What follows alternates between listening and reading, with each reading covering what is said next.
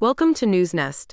It's Monday, October 30th, 2023. Crypto tycoon Kwon found himself in trouble when he tried to leave Montenegro and was flagged by an Interpol red notice. Kwon and his colleague had planned to leave for Dubai on a private jet, but the alert on the immigration officer's screen put a halt to their plans. The red notice meant that Kwon was wanted for arrest by police worldwide. Israel has announced plans to increase aid to Gaza in the coming week and has designated a humanitarian zone in the southern part of the territory.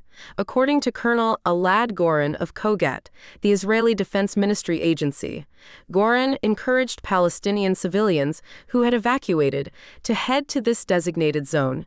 It is unclear whether the humanitarian zone is a new establishment or an existing area. Stellantis, the multinational automotive company, is planning to reopen a factory in Belvidere, Illinois, after reaching an agreement with the United Auto Workers UAW union. Along with the reopening, Stellantis will create more than 1,000 additional jobs by establishing a new battery plant in Belvidere. The move comes after a successful strike by UAW workers, demonstrating the strength of their demands for job retention and expansion. The Palestinian Red Crescent has been warned by Israeli authorities to evacuate Al Quds Hospital in the Gaza Strip due to ongoing raids in close proximity. The Israeli military declined to comment on the statement. Despite concerns about high prices, Americans are continuing to spend freely, boosting the U.S. economy.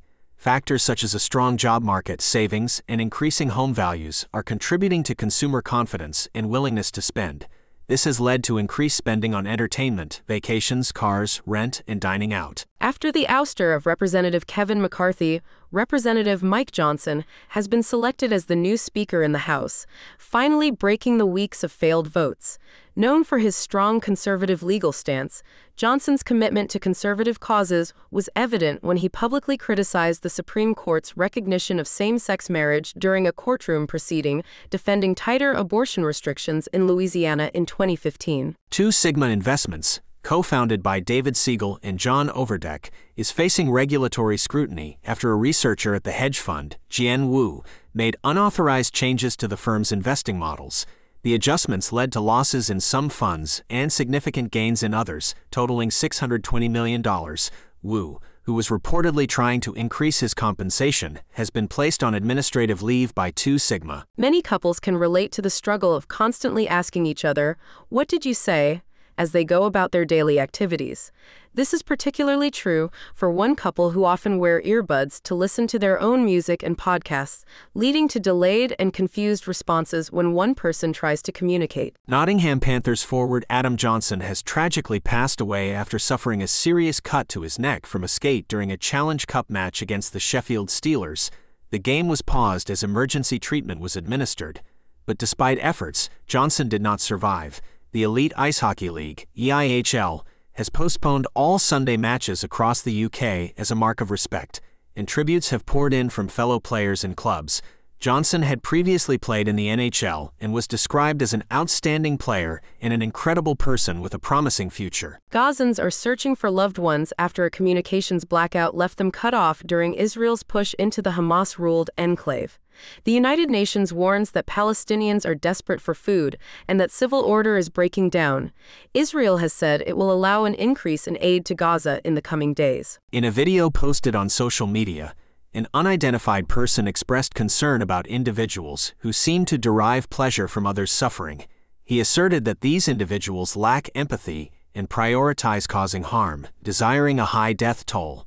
The motive and identity of the speaker remain unknown. The iShares 20 plus year Treasury bond ETF has become a surprising hit on Wall Street, despite its low value and significant losses. Investors are flocking to the bond fund, adding over $2 billion in just two days this week.